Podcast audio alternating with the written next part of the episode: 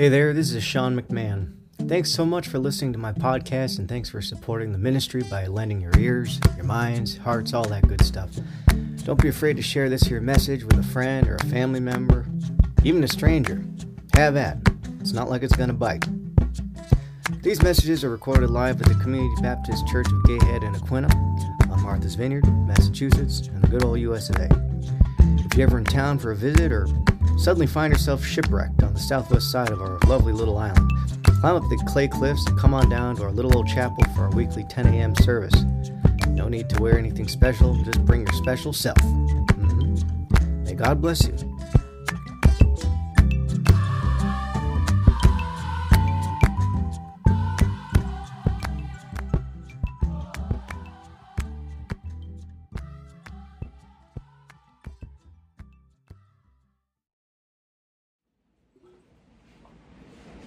Today's scripture reading is taken from the book of John, chapter 12, verses 12 through 16.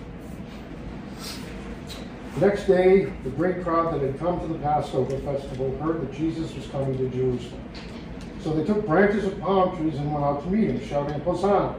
Blessed is the one who comes in the name of the Lord, the King of Israel. Jesus found a young donkey and sat on it, as it is written, Do not be afraid, daughter of Zion. Look, your king is coming sitting on a donkey's colt. His disciples did not understand these things at first, but when Jesus was glorified, then they remembered that these things had been written of him and had been done to him. The word of the Lord. Thanks be to God. Happy Palm Sunday, everybody. And it's a happy holiday. And we all get to wave palms. And we get to say, Hosanna! Blessed is he who comes in the name of the Lord, to the Lord. and what we're remembering is a day, 2,000 years ish ago, right? When Christ entered Jerusalem for the last time. For the last time. And he's welcomed like a king. Yet by the end of the week, in just a few short days, he would be executed as a criminal. Well, like so many stories in the New Testament in the Bible, the, the beginning of this story is to be found in the Old Testament. In the book of 2 Samuel, in chapter 5, we read the story of David, freshly anointed king of all Israel and Judah, a united kingdom, as he rides against the Jebusites and conquers Jerusalem. This is the first time Jerusalem is conquered. He captures the fortress of Zion, he calls it the city of David, and it says that from that little fortress he, he builds up the city of Jerusalem. And it says that David became greater and greater for the, the, the Lord God of hosts was with him. And he became so great that kings came to, came to serve him. Uh, the king of Tyre came and built his palace for him. This took place a thousand years before Palm Sunday. When King David's descendant, when King David's heir, Jesus of Nazareth, rose into Jerusalem, also freshly anointed, right? Just as David had been, but by Mary, the sister of the man Jesus had raised from the dead, Lazarus, okay? And the Gospel of John tells us that this news about Jesus raising the dead had made everyone excited to meet Jesus as he rode to Jerusalem. And expectations were, were riding high, right? So he comes into the city riding on a donkey, you know, uh, in fulfillment of the prophecy of Zechariah. He says, Rejoice greatly, daughter of Zion. Shout, daughter Jerusalem. See, your king your king comes to you, righteous and victorious, lowly, and riding on a donkey. Okay? Don't doubt the trouble started here. Some of the trouble started here because there was actually already a king in Israel. Okay? And it was not Jesus, but Herod. King Herod, who actually, by the way, was not a Jew. Okay? But the people met Jesus waving palms singing the words of Psalm 18 Hosanna to the Son of David, to the heir of David, to the heir of King David. Blessed is the one who comes in the name of the Lord, the King of Israel. Hosanna in the highest. Hosanna! Right? Wow. So is it any wonder that this man was charged with treason and sedition? Could you believe it? This was the rightful claimant to David's throne. This was the heir of, of the king. who built the city, okay? Marching into the capital, and he was greeted that way, okay? I'm sure King Herod did not like that. Not one bit. No. But this is bigger than Israel, too. This is much bigger than just Israel, because if you look at, at Zechariah's prophecy that we just read, it says his dominion, the dominion of the Messiah, of Christ, of Jesus, will extend from sea to sea and from the river to the ends of all the earth. Okay? He's saying this man isn't just going to be the king of Israel, he's going to be the king of the world, the monarch of the world. Whew. And more than that, even, even more than that. It's not all the prophets had to say. It said he would be the Lord himself come in the flesh to judge the land. To judge the land.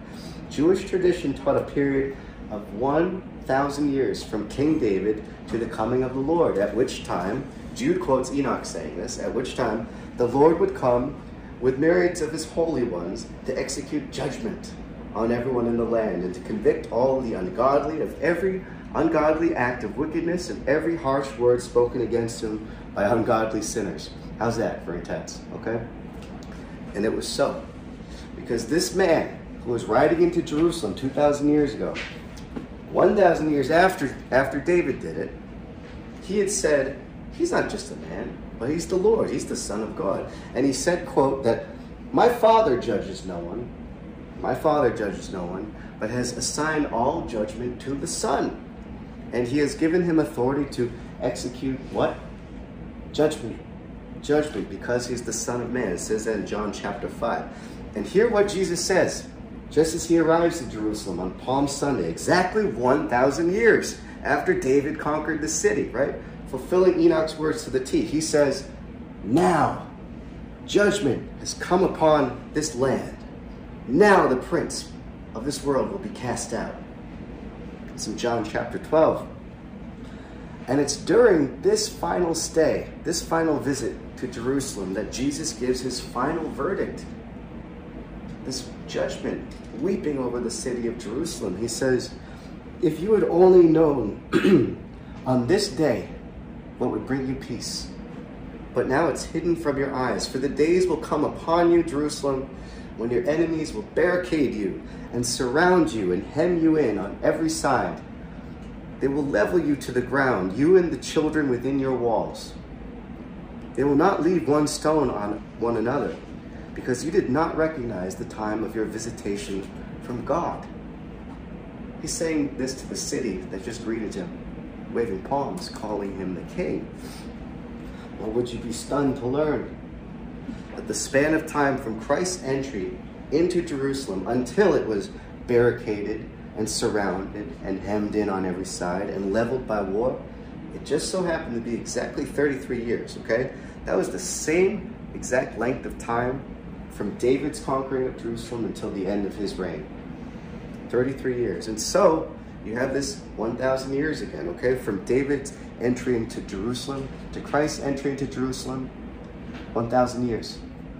And also from the end of David's life until the end of Jerusalem, okay? You can see why the period of 1,000 years was so significant to John the Revelator in the Revelation, because he was writing about the end of Jerusalem, okay? So as you can see, the mysteries of Palm Sunday much deeper, much deeper than meets the eye. It feels like a party waving these palms. And then you have Jesus proclaiming this verdict, this judgment on the city, okay? Well, there's some other mysteries. Does anyone know why we wave palms? Why do we wave palms? Well, because everyone was waving palms at Jesus, right? Trick question. They did it. But why did they do it? Why did they wave palms? It goes back to the words of Psalm 118 that we just read, where they're crying out to Jesus, Hosanna to the Son of David. Blessed is the one who comes in the name of the Lord. Hosanna in the highest. But here's what it says next. It says, From the house of the Lord we bless you. That's the temple. That's the temple of Jerusalem. From the house of the Lord we bless you. The Lord is our God, and he has given us life. Commence the festival. Okay? Jesus was walking into Jerusalem for the Passover festival. Commenced, uh, commenced the festival.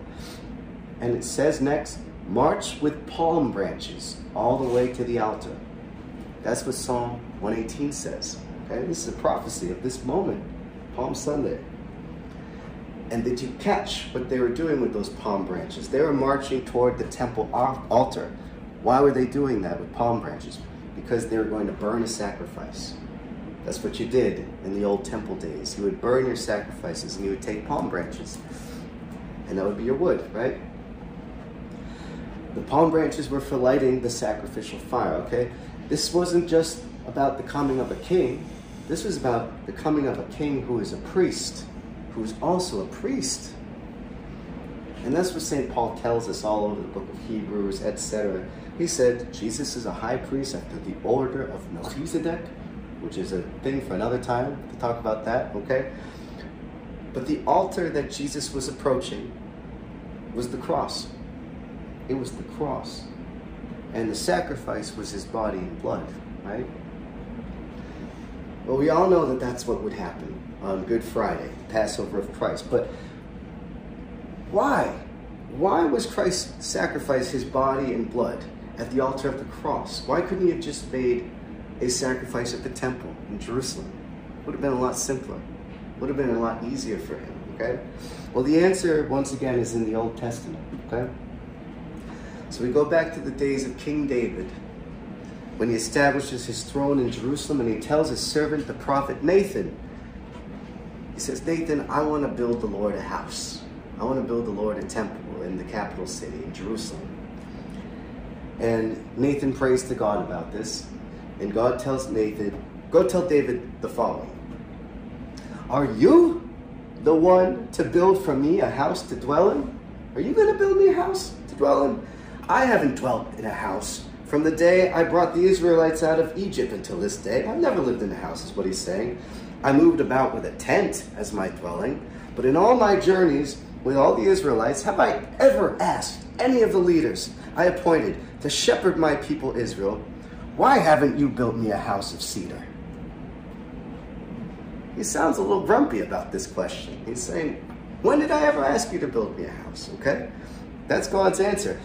And pay close attention to what he says next to David. He says, The Lord declares to you that he himself will establish a house for you. Okay? So he's saying this is a temple that will be built by the Lord himself, not by human hands. He goes on. David, when your days are fulfilled and you rest with your fathers, when, when you've passed away, says, I will raise up a descendant after you. I will raise up your descendant after you, who will come from your own loins, and I will establish his kingdom. He will build, he will build a house for my name, and I will establish the throne of his kingdom forever.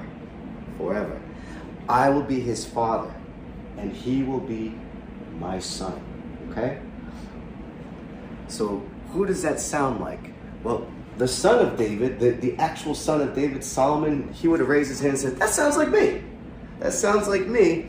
Because Solomon, yes, he ticked that box. He was a descendant of David. And a temple was built during his reign in Jerusalem. But Solomon built it. God didn't build it. So it did not fulfill that prophecy, did it? Right? If you answered Jesus, then you're right. That's usually the right answer in church class, right? If you answered Jesus, you're right. This answer, however, is what got St. Stephen killed in the book of Acts. As he cried out to, to the temple court, he said, The Most High does not dwell in houses made by human hands. Okay? You stiff necked people, you always resist the Holy Spirit, just as your fathers did. And they stoned him for saying that. They stoned him for saying that about the temple. The temple which Solomon could not build with his own hands, God did indeed build with his own, as he promised to David. But 1,000 years later, 1,000 years after he made that promise to David, and the temple he was talking about is the church.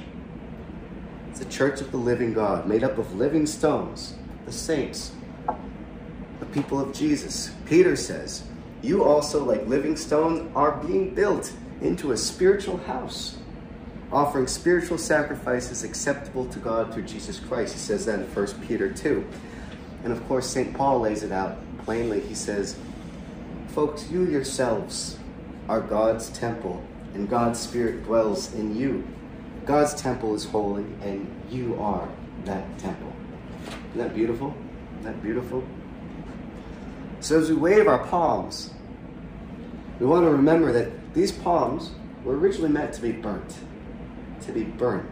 They're symbolic of the fire of sacrifice that was at the temple, but which ultimately Christ made at Calvary on Good Friday, okay?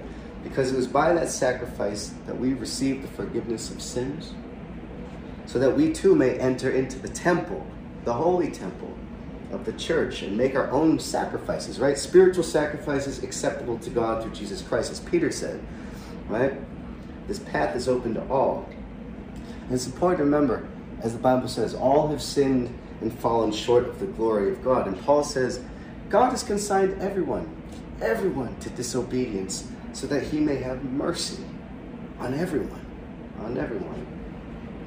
He says, Therefore, I urge you, brothers, on account of God's mercy, to offer your bodies, your lives, offer your bodies as living sacrifices, holy and pleasing to God, which is your spiritual service of worship. Do not be conformed to this world, but be transformed by the renewing of your mind. He says that in Romans chapter 11. Beautiful, huh? Okay? So, in all things, happy Palm Sunday, first of all. Happy Palm Sunday.